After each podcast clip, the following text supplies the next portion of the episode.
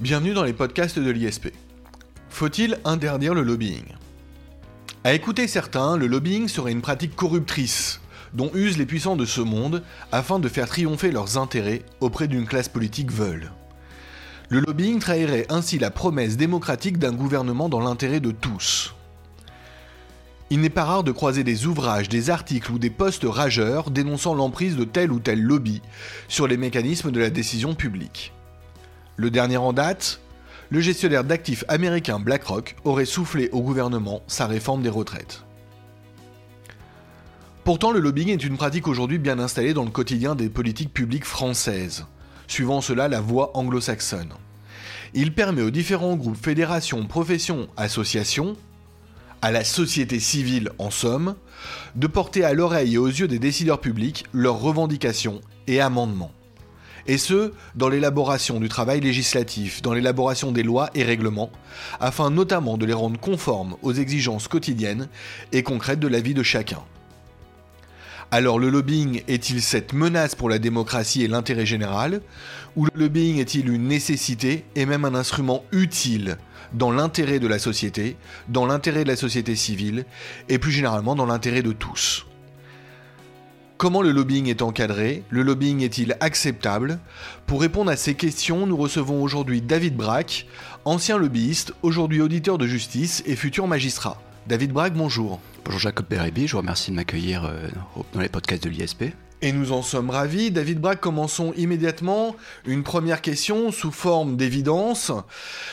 Pour le profane que je suis notamment, mais aussi pour nos auditeurs, est-ce que vous pouvez nous définir le lobbying?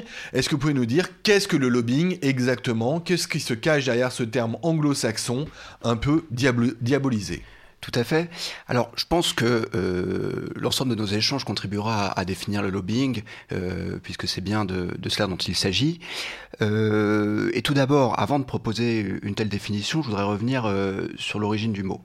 Lobbying, ça vient du mot anglais lobby, et la mythologie du métier veut que ça vient de l'époque du président américain Grant au 19e siècle, qui était réputé euh, peut-être corrompus, peut-être cédant facilement euh, à l'influence de certains groupes. Et euh, ces dix groupes de pression avaient coutume de l'attendre dans les lobbies d'hôtels, dans les lobbies de sa résidence. Et c'est là qu'il les retrouvait pour échanger avec eux. Donc littéralement, lobbying, ça veut dire salon, c'est lieu d'emblée un peu caché où se rencontraient puissance économique et pouvoir politique. Euh, cette date, alors, si on veut dater l'apparition du lobbying, euh, on peut se dire que c'est très rapidement aux États-Unis, euh, vers 1791, quand la jeune République reconnaît aux citoyens, avec le premier amendement, un droit de rassemblement, de manifester des points de vue auprès des dirigeants. On peut noter par contraste que, au même moment, la France a adopté les lois Le Chapelier qui prohibaient les corporations, prohibaient justement cette représentation des corps intermédiaires. Euh, alors, voilà, pour continuer un peu sur, sur ce point historique, euh, en France, on peut dire que ça arrivait un peu plus tard, euh, au début du XXe siècle. là encore, une espèce de mythologie du métier voudrait que ce soit Michelin qui a donné le coup d'envoi, avec la volonté d'établir les cartes de France. Il avait tout simplement besoin que l'administration numérote les routes et il se serait livré à une campagne de lobbying pour aboutir à cela. Euh, un autre point historique, ça serait également que euh, une mutation euh, finalement des, visions de l'action politique, puisque au XIXe siècle, les juristes le savent, ceux qui nous écoutent, il y avait une idée de, prédominance de la loi impersonnelle et générale, et au début du XXe siècle, il y a l'idée que on passe d'une action politique par la loi à ce qu'on appelle aujourd'hui les politiques publiques, de prévision, d'efficacité, de régulation de la vie de tous les jours, et ça a ouvert la voie au lobbying. Alors, voilà, je suis revenu rapidement sur les, origines du lobbying et pour répondre à votre question, donc une définition, je donnerai en, première euh, intention la suivante, qui est tout simplement euh, une personne, un groupe de personnes interpellant les décideurs publics sur une problématique législative, réglementaire, afin de faire évoluer la norme. C'est finalement euh, d'une plateforme entre la société civile, quelle qu'elle soit, pas nécessairement économique, et les pouvoirs publics. Alors, cette définition est très claire, David Braque. Euh, est-ce que néanmoins cette définition est celle qui est retenue par la loi? Non, alors, il y a quelque chose d'assez récent en France, euh, qui est la loi dite Sapin 2 du 9 décembre 2016, et qui est la première à véritablement livrer une euh, réglementation, euh, une définition et une réglementation de l'activité des représentants d'intérêt, au terme de la loi. Alors c'est une définition assez longue dont je peux vous livrer les principaux éléments. Ce sont les personnes morales de droit privé, des établissements publics ou groupements publics exerçant une activité industrielle et commerciale, les organismes mentionnés au code de commerce, donc sont les chambres consulaires, euh, dont un dirigeant, un employé ou un membre a pour activité principale ou régulière d'influer sur la décision publique, notamment sur le contenu d'une loi ou d'un acte réglementaire, en entrant en communication avec. Et là, la loi liste un certain nombre de décideurs publics.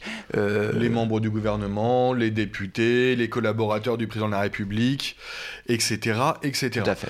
Alors, cette définition portée par la loi Sympa 2 regroupe tout de même ce que vous nous disiez euh, auparavant.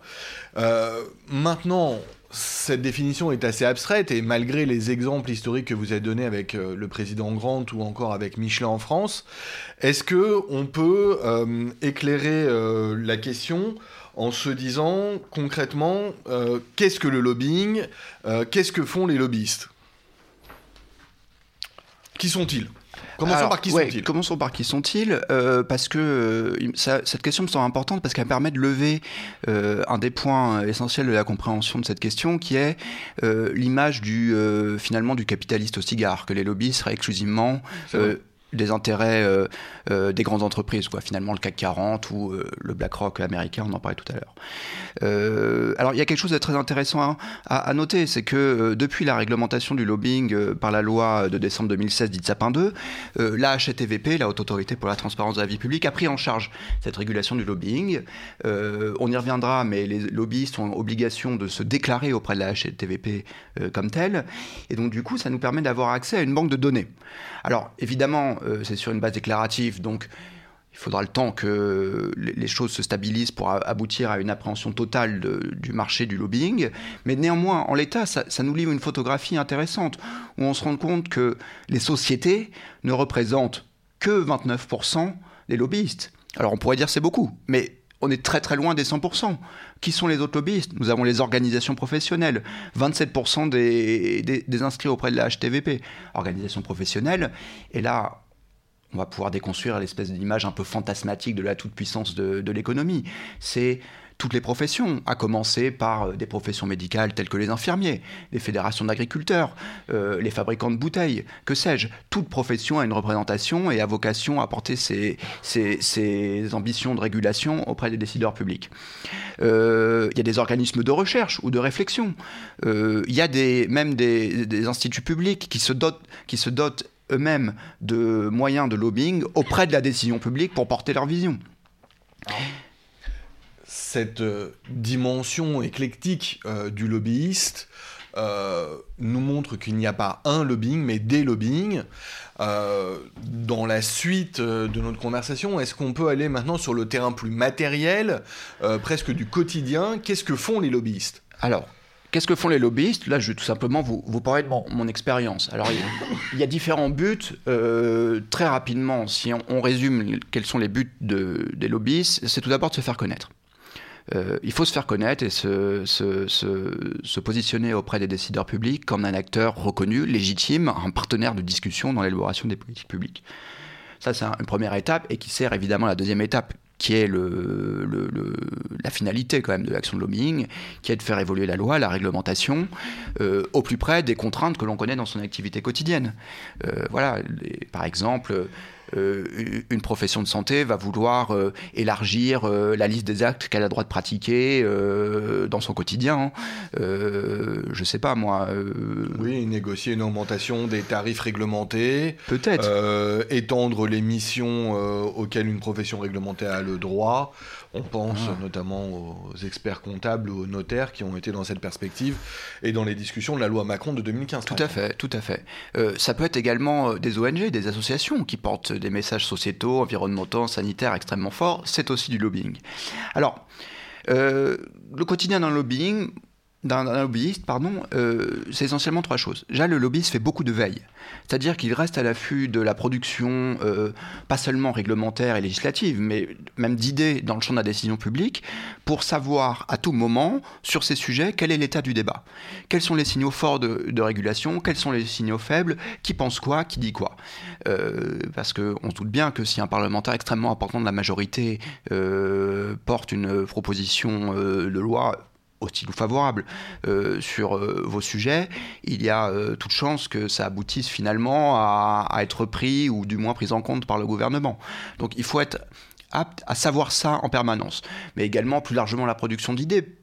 Qu'est-ce que pensent les think tanks, qu'est-ce que pensent les journalistes, qu'est-ce que pensent les parties prenantes, parce que ça participe de la configuration du débat et donc du futur de la réglementation. Donc il y a cette dimension de veille. Il y a une dimension de cartographie et de rencontre des acteurs. Parce que euh, on a peut-être un peu l'image que, euh, que le Parlement et les ministres décident. Euh, c'est assez inexact. dans l'élaboration des politiques publiques, il y a une myriade d'acteurs. donc effectivement le ministre, mais le ministre ne décide pas seul, il a un cabinet, une équipe. Et à ce compte-là, il faut d'abord viser les conseillers en charge des sujets que l'on vise et qui conseillent le ministre c'est pareil à Matignon, pareil à l'Élysée. Donc effectivement, au Parlement, mais 577 députés, 348 sénateurs, euh, tous ne sont pas experts de tout. Il faut identifier ceux qui sont experts des sujets sur lesquels on travaille et ceux qui ont un pouvoir de décision. Évidemment, le rapporteur d'un texte de loi est beaucoup plus important qu'un sombre député de l'opposition, euh, qui a une pure fonction tribunicienne d'opposition, mais en réalité assez peu de, de pouvoir. Et finalement, aussi, il ne faut pas oublier l'administration. Parce que les projets de loi, ce n'est pas les ministres et leurs conseillers qui les écrivent, c'est leurs administrations. Et les administrations, euh, si le politique passe, elles restent. Et donc, c'est là que se loge une énorme partie du pouvoir. Et il y a beaucoup de monde qui travaille dans l'administration. Il faut identifier les bonnes personnes. Donc, tous ces gens, une fois qu'on les a identifiés, il faut essayer de les rencontrer pour se positionner auprès d'elles. Et enfin, euh, finalement, il y a les stratégies de lobbying probablement dites, qui, euh, bon, je vais prendre l'exemple d'amender la loi. Imaginons qu'il y a un projet de loi qui soit présenté en Conseil des ministres, il va être discuté au Parlement. Et eh bien là, euh, si on veut faire évoluer certaines dispositions, il faut préparer les petits amendements, des argumentaires, et là, quasiment se livrer à un travail de commercial politique. On s'arme de son téléphone, de son stylo, de ses argumentaires, on appelle les gens, on essaye de les convaincre, on leur donne nos propositions, on les argumente.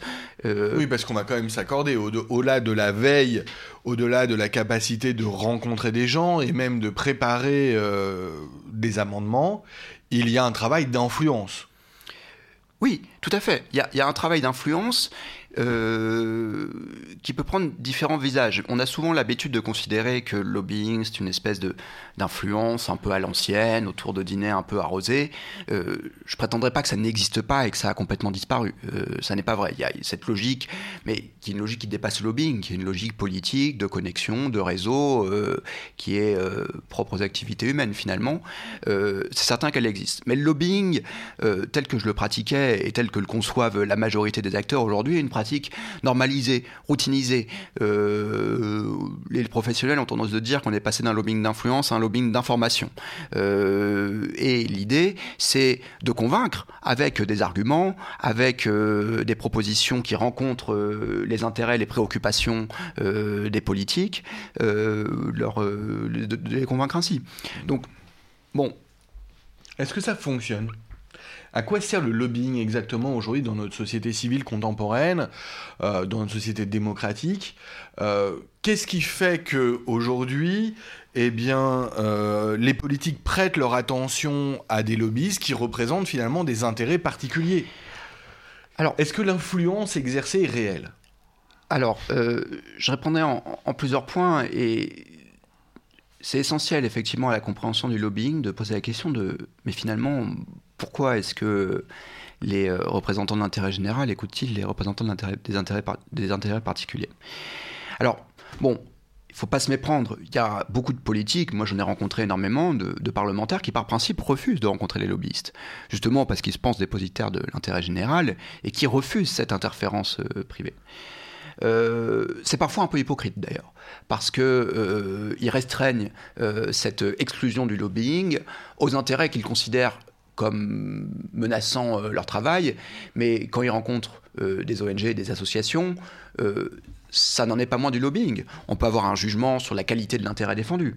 Et ça, c'est tout à fait possible. Mais ça n'en est pas moins du lobbying. Donc tout le monde écoute les lobbyistes d'une manière ou d'une autre. Simplement, chacun, en fonction de ses préférences politiques, fait, le choix des intérêts à écouter. Alors, pourquoi est-ce que les décideurs publics rencontrent les lobbyistes? Pour une raison assez simple, c'est-à-dire que il y a une telle inflation euh, du champ de la politique publique, il y a une telle technicité euh, des politiques publiques, euh, il y a des tels enjeux de régulation constant, d'ajustement de la norme à l'activité de la société. voilà, on est passé, on en parlait tout à l'heure, d'une vision de la loi impersonnelle générale à un principe de régulation quotidienne, permanente de la société pour l'optimiser. Tout cela demande euh, beaucoup de connaissances, beaucoup de savoir, que dont personne n'est dépositaire. Si vous voulez, les députés sont saisis continuellement d'un nombre de textes hallucinants et euh, ils n'ont pas la science infuse. Ils ont souvent deux ou trois assistants parlementaires, assez jeunes, moins de 30 ans, euh, fraîchement émolés de Sciences Po ou de fac de droit ou de sciences politiques. c'est pas assez pour tout appréhender. Donc, comment se, quelle est la métamorphose de leur métier C'est plus tant de, de, leur tête comme ça, produire euh, des amendements, des visions construites sur tous les sujets, mais c'est d'aller à la rencontre des acteurs, d'écouter tout le monde, d'écouter les parties prenantes et finalement, en conscience, de faire un choix, euh, de se poser en arbitre de, des intérêts écoutés. Euh, voilà, pour répondre à votre question, je dirais que la politique publique, qui conçoit, euh, quelle, que, soit la position de l'acteur, ça demande en tout point un travail d'instruction, un travail de dossier, un travail d'enquête extrêmement minutieux pour peser le pour, le contre, les tenants, les aboutissants, les conséquences. Et ça, ça ne peut pas se faire sans écouter les parties prenantes qui font remonter la réalité du terrain, sans quoi les politiques publiques euh, serait complètement coupé de cette réalité. C'est pas dans un bureau à Bercy, euh, quelle que soit l'intelligence des gens, qu'on peut concevoir et prévoir euh, toute la. Alors, on voit ici une forme de lobbying d'information, de lobbying de conseil, de lobbying de décryptage, presque un instrument au service du politique on est toujours un peu loin, encore une fois, de l'image diabolisée du lobbyiste on va peut-être s'accorder euh, tout de même sur une idée. Les lobbies sont puissants. Il y a une influence tout à fait réelle. On a cette idée de, de, véritable influenceur euh, sur la personne euh, politique. les intérêts privés sont ainsi portés à l'attention, mais pas seulement à l'attention. Ils sont ainsi, on va dire, promus afin de convaincre. Est-ce que cette image que l'on a euh, dans le commun des lobbying puissants est une réalité? Alors, c'est une question à laquelle il est complexe de répondre. Euh, parfois, la puissance de certains lobbyistes est euh, très très très exagérée. Euh, je suis bien passé pour le savoir, euh, puisque j'ai travaillé pour des lobbying, des, des, groupes d'intérêt réputés corrupteurs, et j'ai découvert voilà, des, échanges parfois fructueux, parfois infructueux avec les décideurs publics, et il est faux de penser que par la grâce de l'argent, le, tabac, les pesticides, l'industrie pharmaceutique et un certain nombre de, choses ainsi, euh, donc à claquer des doigts pour euh, se faire écouter des décideurs publics. Euh, la politique publique, c'est un système de relations, de pouvoir, de contre-pouvoir, d'échanges complexes, avec des logiques complexes qui ne répondent pas qu'à la simple logique de l'intérêt économique. Parfois il, y a des, réussites, parfois il y a des échecs. voilà. Ça s'équilibre? Mon expérience, je trouve, oui, plutôt. Euh, si vous voulez, être reçu, ça ne veut pas dire que vous êtes écouté. Euh, c'est comme tout rendez-vous euh, avec un parlementaire, il prend des notes, il récupère les documents, il écoute, parfois il donne des suites, parfois il donne pas suite. Euh, souvent, enfin, ça m'est souvent arrivé de lire des articles dans la presse où euh, on tenait pour, euh, pour preuve de la puissance des, des, lobbies qu'un tel lobby avait réussi à déposer tel nombre d'amendements, avait rencontré tel nombre de parlementaires, avait réussi à faire passer des notes à je ne sais qui Écoutez, faire passer une note, ça ne veut pas dire qu'elle est lue et encore moins que le lecteur est d'accord avec.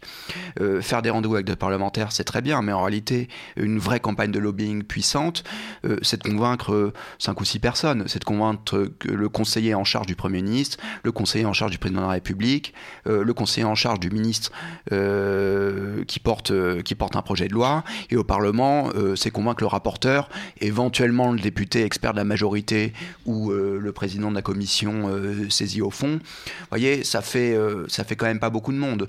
rencontrer 30 députés de l'opposition euh, qui vont reprendre vos amendements souvent en plus pour le plaisir euh, d'alimenter la mitraillette euh, qui pointe vers le ministre en séance publique et, euh, et d'alimenter cette espèce de fonction de tribunicienne qui est souvent celle de l'opposition, c'est certainement pas le, le signe d'une grande puissance. Alors quels sont les signes de cette puissance? Alors qu'est-ce qui permet aujourd'hui de dire que tel ou tel lobby est réellement influenceur des politiques publiques? Qu'est-ce qui permet de dire qu'un lobby est puissant? Alors, je crois en tout cas pas que ce soit les sommes d'argent euh, dépensées, parce que je lis souvent ça dans la presse, que les, grandes entreprises dépensent beaucoup plus d'argent que les ONG.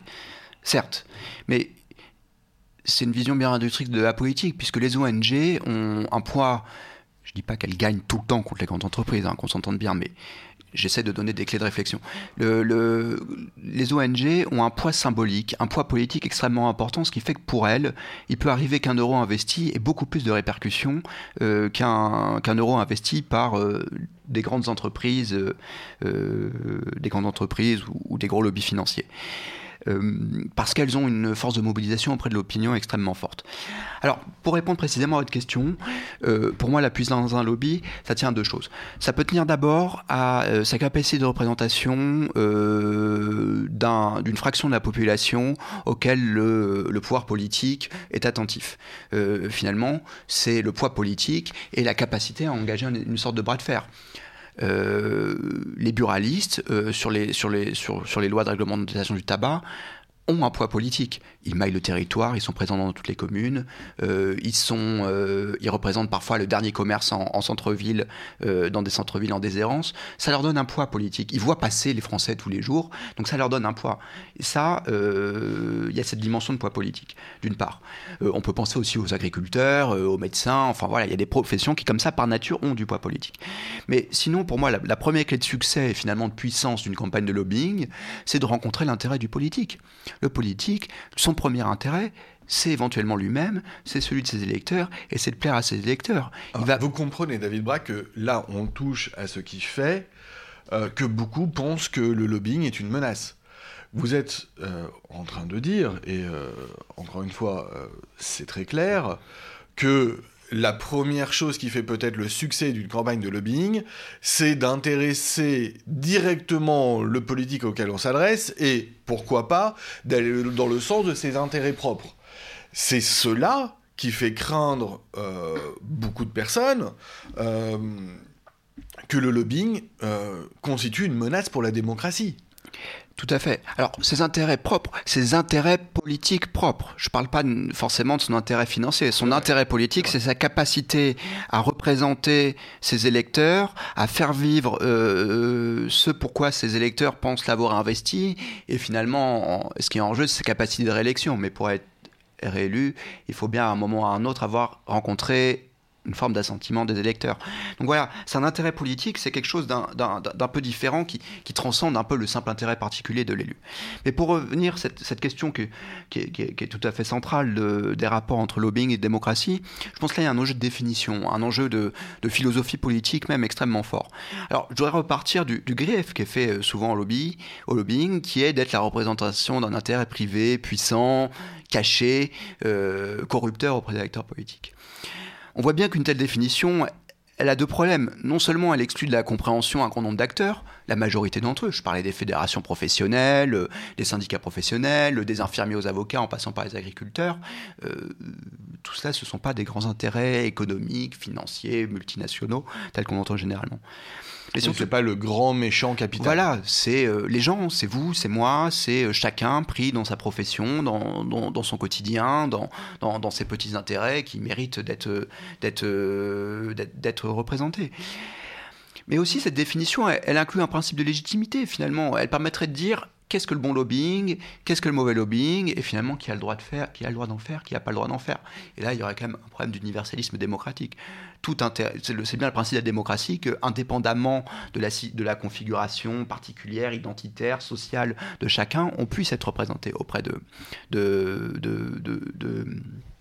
de, nos représentants politiques, justement. Donc, on a cette tendance à, séparer lobbying et politique, comme si le premier était l'élément perturbateur du second, une menace persistante à éliminer. Mais moi, je crois que le diaboliser, c'est très mal comprendre ce qu'est le lobbying. S'il existe, c'est qu'il y a bien une raison. Alors, cette raison, ça serait, selon vous, que euh, le lobby est un interlocuteur privilégié, une forme de représentant de la société civile.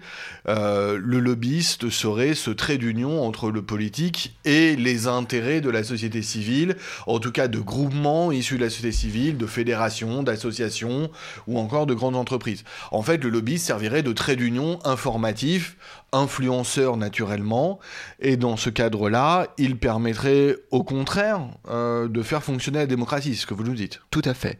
Euh, je suis tout tout à fait d'accord avec cette thèse, et je trouve que c'est important de bien concevoir que le lobbying n'est pas une espèce de purulence néfaste de la démocratie, mais euh, il en est finalement l'expression.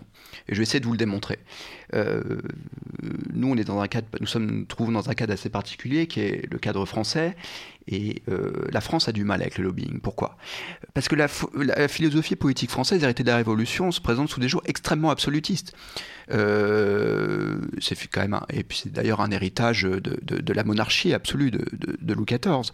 L'État est l'instrument total, absolu, unique de réalisation d'une volonté générale qui elle aussi est conçue de manière extrêmement euh, euh, monolithique. Il y a une, volonté générale qui transcende tous les intérêts particuliers, qui met de côté tous les, intérêts particuliers. Une espèce de truc très rousseauiste qui a marqué très profondément la, philosophie politique française. Et face à cet État, ne resterait que le citoyen. Le citoyen, c'est une, une, figure extrêmement bizarre que ne connaissent que partiellement les États-Unis, par exemple, qui laissent beaucoup plus de place à la, à la diversité, à la particularité de chacun. Le citoyen, c'est euh, l'homme abstrait, délivré de ses appartenances concrètes, particulières, et qui ne doivent pas avoir d'expression dans la sphère publique. Euh, l'identité, les, les, les, identités, les intérêts de, de, chacun euh, sont renvoyés à la sphère de la société civile, qui se trouve séparée de la sphère, de, de la sphère politique. Bon, alors, on, conçoit bien les, intérêts philosophiques, historiques, politiques extrêmement profonds de cette vision française.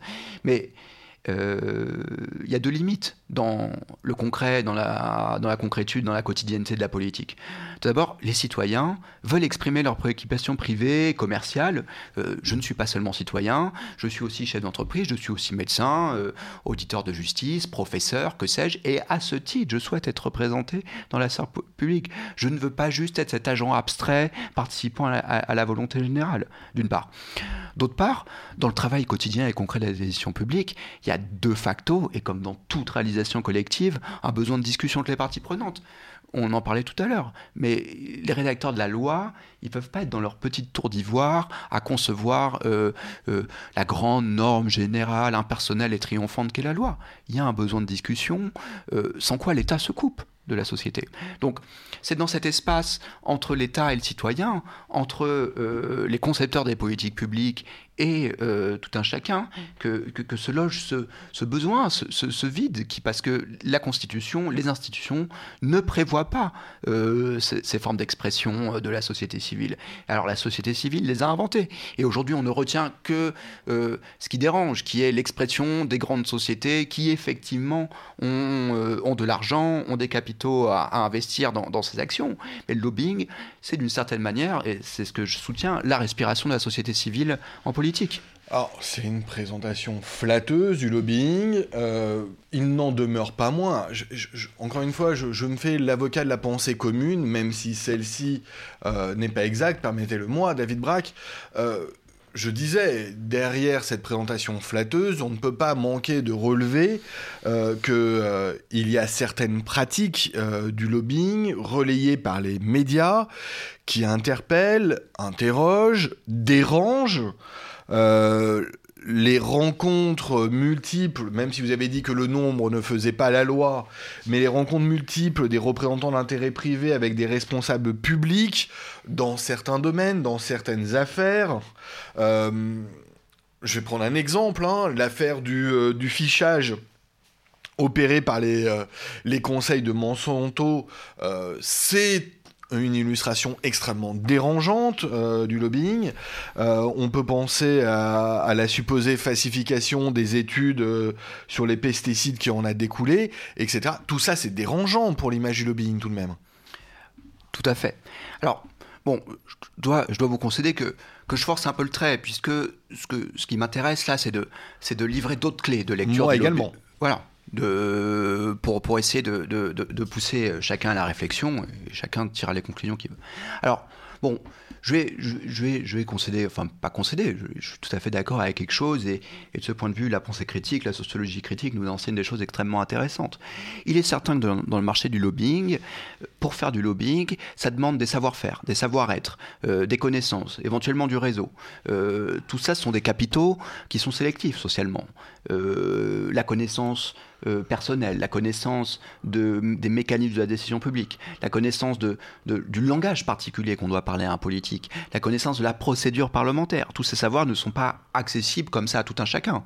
Euh, voilà, il faut recruter des bacs plus 5 qui ont bien étudié ça, éventuellement des gens qui ont du réseau. c'est vrai que dans le lobbying, les logiques de réseau sont importantes.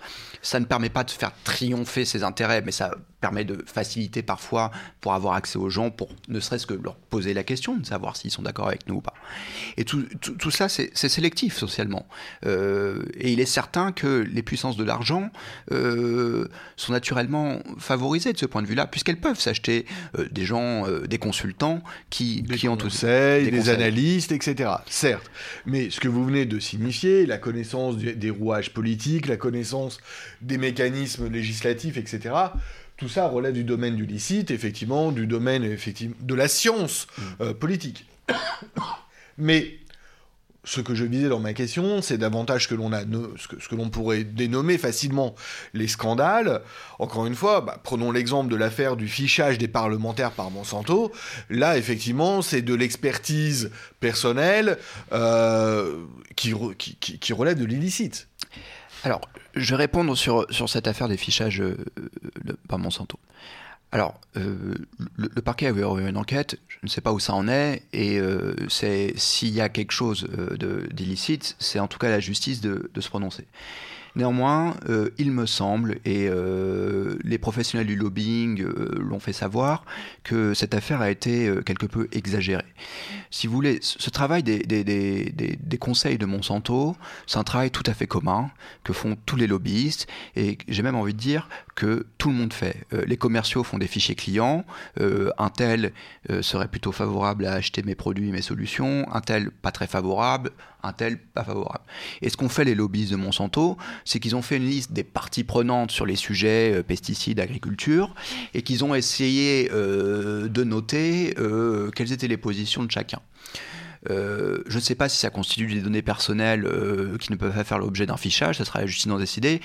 Il me semble euh, néanmoins que certaines positions avaient été exprimées publiquement et à ce titre, je vois pas bien le problème à les consigner dans un tableur Excel, ça apporte assez peu de préjudice. Parfois, et bon, je le dis, les lobbyistes fonctionnent par conjecture. Si vous voulez, sur des sujets pesticides, un député d'un territoire extrêmement agricole où la FNSEA est extrêmement forte et qui a, qui a lui-même été agriculteur à la tête d'une d'une d'une fédération, d'une coopérative. Voilà, euh, d'une euh, plutôt favorable au modèle classique euh, développé depuis les années 50 en Europe d'agriculture. Il y a toutes les chances qu'il soit non pas favorable aux pesticides, mais plutôt souple sur la question, parce que c'est comme ça qu'il a appris à travailler l'agriculture. Et donc, c'est quelque chose qu'on fait. On se dit, un tel, il représente telle, telle, telle, telle caractéristique. Il y a plutôt des chances qu'il soit d'accord avec nous. On consigne dans le tableau. Après, Donc là, ça serait un modèle de renseignement, un modèle d'information. Euh, le lobbyiste se situerait sur le marché d'information et fournirait effectivement non pas un fichage personnel, mais selon vous, une orientation destinée à effectivement promouvoir les intérêts qu'il a en charge. Mais les, les ONG qui font du lobbying, soit elles le font, soit j'espère bien qu'elles le font. Euh, quand on a besoin de travailler sur un sujet, on cartographie son, son, secteur et ses parties prenantes, et on essaye de savoir qui est d'accord avec nous, qui n'est pas d'accord avec nous, dans tout secteur de la vie humaine. Après, ce, travail des, des, conseils de Monsanto euh, était un peu malheureux, même très malheureux, parce qu'ils avaient quelques remarques assez peu amènes sur certains parlementaires, euh, ils avaient voilà, quelques commentaires extrêmement déplacés c'est pas bien. Euh, de là et voir euh, la marque du, de la corruption, je pense qu'il y a. Ça renvoie à une autre question. Peut-on tout dire Peut-être? Peut-on tout écrire? En aucun cas. Mais c'est une autre question. Euh, vous admettrez tout de même, David Braque, même si vos éclaircissements sont heureux pour la compréhension du métier de lobbyiste et finalement de ses contours, qu'il est peut-être nécessaire aujourd'hui, aux fins de transparence d'ailleurs, d'instaurer ou de renforcer euh, la réglementation du lobbying, cet encadrement. De ce point de vue-là, la loi Sapin 2, on l'a vu, euh, porte définition. Euh, qu'est-ce que vous pensez de la réglementation du lobbying? Est-ce qu'elle est suffisante? Alors, je, commençais par rappeler ce, que, portait la, loi du 9 décembre 2016, dite Sapin 2. elle porte des obligations déontologiques qui s'imposent aux représentants d'intérêt les sanctions en cas de non-respect de ces, euh, de ces obligations déontologiques, elles sont dans la loi, euh, et d'une certaine manière, on pourrait dire que c'est du bon sens euh, inscrit dans la loi, mais c'est l'interdiction de faire des cadeaux, l'interdiction de vendre les informations transmises par les décideurs publics. voilà, bon, en gros, ça porte l'obligation de se comporter correctement et de manière probe et digne avec les, représentants publics, d'une part. D'autre part, elle, impose une obligation de déclaration des représentants d'intérêt auprès de la Haute Autorité de la Transparence de la vie publique, avec des critères qui sont peut-être un peu lâches, puisqu'il faut faire une dizaine d'actions dans l'année, euh, ou bien avoir consacré, consacré la majorité de son temps sur les six derniers mois, enfin quelque chose comme ça, pour être considéré comme représentant d'intérêt et donc devoir s'inscrire. Et enfin, il y a quelque chose de très intéressant qui est le reporting annuel que doivent fournir les, représentants d'intérêt à la haute autorité pour la transparence de la vie publique, c'est-à-dire qu'ils disent cette année on a travaillé sur tel sujet avec tel objectif, on a mené telle action auprès de tel type de personnes. Est-ce qu'on peut dire que cette réglementation portée par la loi de 2016, la loi Sapin 2, fait de, du lobbying une quasi-profession réglementée. Est-ce que d'ailleurs c'est pas l'avenir du lobbying que devenir une profession réglementée euh, à l'instar de l'expertise comptable, du commissariat au compte, du notariat, euh, du commissariat priseur, etc. Vous posez une question intéressante, euh, puisque ça impliquerait d'avoir euh, un ordre professionnel euh, et un certain nombre de contraintes. La déontologie est le socle toujours d'un ordre professionnel alors, bon, je ne sais pas si on aboutira jusque-là, mais à ce niveau de structuration, ce qui est certain, c'est que le, sens des choses, c'est d'aller vers toujours plus de réglementation. Il y a un premier pas important qui a été posé avec la loi Sapin 2.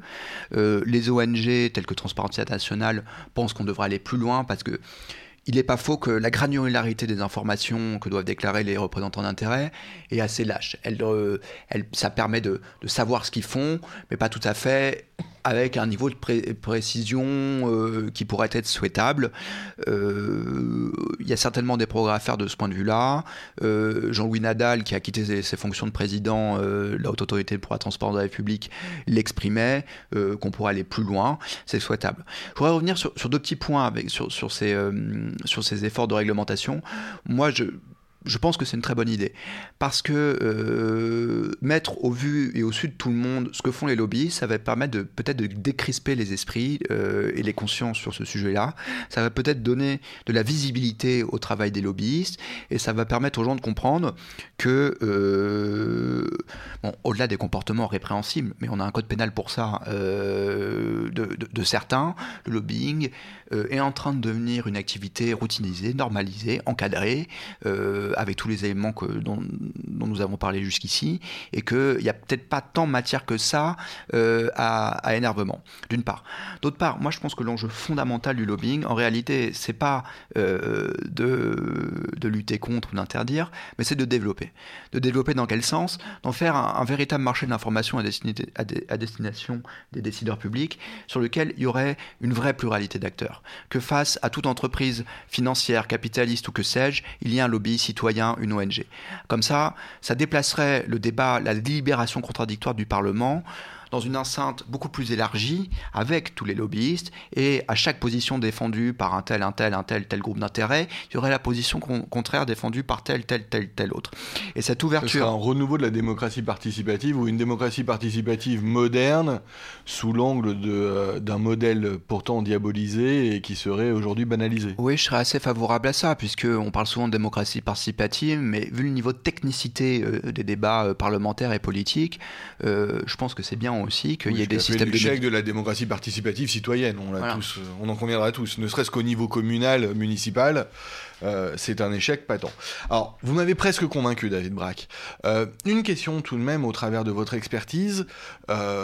peut-être ancrée dans l'actualité ou peut-être à l'égard de ce modèle jupitérien de la présidence actuelle, en tout cas dénoncé comme tel. quelle est la place du lobbying aujourd'hui euh, très présentement donc euh, vis-à-vis eh bien de la pratique politique institutionnelle de la majorité actuelle bah, Comme toujours, elle est complexe. Euh, bon, beaucoup de, beaucoup de journalistes, beaucoup d'intellectuels, beaucoup de gens voient Emmanuel Macron une forme de, de prototype d'une caste dominante technocrate, euh, converti euh, au libéralisme, euh, proche des milieux financiers. bon, il m'appartient pas tellement de, de, valider ou d'invalider de tels jugements. ça, c'est à chacun son, ses, visions finalement. ce que je peux vous dire par contre, c'est la manière dont le lobbyiste doit travailler sous Emmanuel Macron quand on est un, professionnel du lobbying comme, je l'étais, euh, on assiste tout de même, euh, mais c'est pas Emmanuel Macron n'est pas le, premier à, marquer cette évolution, euh, c'est quand même une lente évolution depuis, plusieurs décennies, à une perte d'influence relative du Parlement, très clairement. Pourquoi? Parce que le Parlement sous Emmanuel Macron sont des députés qui, ont, qui sont nés à la politique en 2017. ils, ont, ils n'ont pour autre poids politique que euh, celui d'avoir porté l'étiquette euh, d'Emmanuel Macron euh, pendant les élections législatives de, juin 2017. Et donc, de fait, ça les prive de quelque chose d'extrêmement important, parce qu'au-delà de ce qu'écrit la Constitution, de la mécanique institutionnelle, toutes ces institutions, elles ne vivent que par la politique. Et en politique, qu'est-ce qui est important? C'est d'avoir du poids politique. Un passé, une histoire, de représenter des gens, d'avoir eu des fonctions, de représenter un territoire en étant président de, de région, de département, que sais-je. Or, ces parlementaires sont nés à la politique avec avec, l'accession d'Emmanuel Macron. Donc, de fait, ils ne sont pas en position euh, d'entamer le bras de fer avec le gouvernement lorsqu'ils ne sont pas d'accord. On a vu quelques épisodes, mais c'est extrêmement marginal. Euh, donc, de fait, le vrai pouvoir, et ça fait très longtemps que c'est comme ça, mais on a passé une étape avec, euh, avec cette mandature, se retrouve dans les cabinets ministériels, et peut-être à plus forte raison encore dans les cabinets de, de l'Élysée et de Matignon, d'une part. D'autre part, euh, sur beaucoup de sujets, euh, il y a, euh, je pense, une très grande marge de manœuvre qui est laissée à la haute administration. Ça pourrait s'expliquer de beaucoup de manières. Peut-être le tropisme d'Emmanuel Macron pour la haute administration, il en vient. On a assez brocardé l'espèce d'idéal type de l'énarque qu'il représentait. Mais il y a quelque chose de très concret après l'accession au pouvoir de ce gouvernement, Édouard Philippe, le Premier ministre, a signé euh, des règlements imposant des décrets imposant au, euh, au, cabinet ministériel une limitation en termes de nombre d'effectifs. Un ministre a, a 10 conseillers, un ministre délégué 7, un secrétaire d'État 5. Avec si peu de monde, comment voulez-vous euh, gérer la politique du pays, la politique de logement de la France, la politique économique de la France, la politique sanitaire de la France? Ce qui fait que les cabinets se déportent sur les quelques sujets très politiques qui, servent l'action du ministre, et tout le reste, bah, c'est la haute administration qui s'en charge. Donc il y a beaucoup de sujets euh, où il est très bon aussi de, bien viser euh, les directions centrales euh, des ministères concernés. Donc le lobbying a une influence certaine encore aujourd'hui. Mais ça n'est pas finalement si spécifique que ça à la présidence actuelle, même si ce modèle aujourd'hui de déplacement peut-être de la décision publique vers la haute administration s'y prête. Si je résume bien Oui, oui, tout à fait. D'accord. Euh, David Brack, merci pour tous ces éclaircissements. Euh, peut-être euh, une question sous forme de conclusion et très rapide, et, dans la mesure où vous le voudrez bien, parce que là ça relève de presque votre vie privée. vous étiez lobbyiste, vous vous dessinez maintenant à d'autres fonctions. Qu'est-ce qui vous a fait quitter le milieu du lobbying? Alors, Surtout que vous en parlez finalement avec une certaine, euh, une, certaine chaleur euh, et presque, presque l'accent du, du, bel avocat. Donc, euh, qu'est-ce qui vous fait quitter le milieu du lobbying? Alors, oui, j'en parle avec chaleur parce que, en fait, j'y suis rentré suspicieux avec la suspicion commune hein, à l'égard de cette pratique un peu trouble. Et j'ai découvert un métier qui n'était pas tout à fait ce, que je, ce que je pensais découvrir. Et donc, je force un peu le trait pour forcer à la réflexion, pour, euh, pour, pour faire entendre un autre son de cloche, mais euh, c'était passionnant. Alors, tout simplement parce que, euh, mais ça c'est euh, chacun face à lui-même et euh, à ses ambitions, à, à, ses, à, la façon dont il se représente sa, vie et, ce qu'il a envie de faire au quotidien. moi je me sentais plutôt d'aller de rejoindre le service public plutôt que de défendre des intérêts privés. Alors c'est vrai que depuis tout à l'heure je défends fermement l'existence du lobbying et il n'en est pas moins vrai et, moi j'y vois pas, enfin je porte cette contradiction euh, très aisément, que euh, je ne m'imaginais pas euh, continuer à porter les intérêts privés auprès de la décision publique. Je préfère la posture du régulateur qui, entre tout ce qui lui arrive, toutes les, opinions contradictoires, fait un choix en conscience, indépendant, pour ce qu'il pense modestement être l'intérêt général. Voilà, le goût du service public, quoi, finalement. David Braque, merci. Euh, merci à vous, Jacob Je à mon tour en disant que euh, euh, c'était un éclairage fort utile sur eh bien, un métier, une profession même, en tout cas une, une profession qui se banalise, qui se routine, qui se réglemente. Et, et c'est chose heureuse d'avoir dépassé effectivement l'image d'Épinal et la diabolisation habituelle du métier de lobbyiste. on a bien entendu dans votre discours que le lobbying était utile, mais qu'il devait néanmoins être réglementé parce que euh, certaines pratiques n'étaient pas admissibles, mais c'est valable finalement pour tout corps de métier. David Braque, encore une fois, merci et au revoir. Merci Jacob Beribi, au revoir. Au revoir à tous.